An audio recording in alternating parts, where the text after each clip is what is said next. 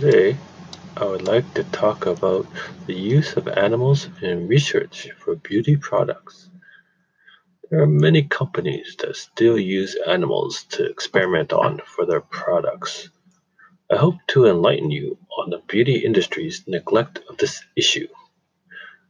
Let me start by giving you some background information. In 1989, there was a report on the number of animals used in experiments worldwide. The report said that one million animals a week were killed for testing beauty products. These animals include mice, dogs, and cats.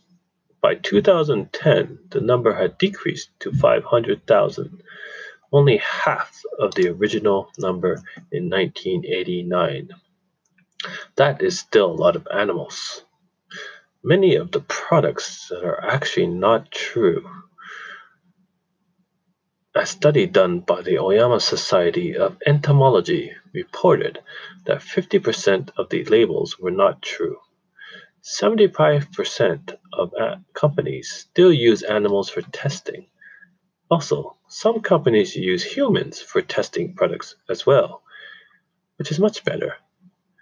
Therefore, animal testing still happens today. It's a cruel way for animals to die. But long live the animals of this world, and I hope you learned something new and help save the animals. Thank you.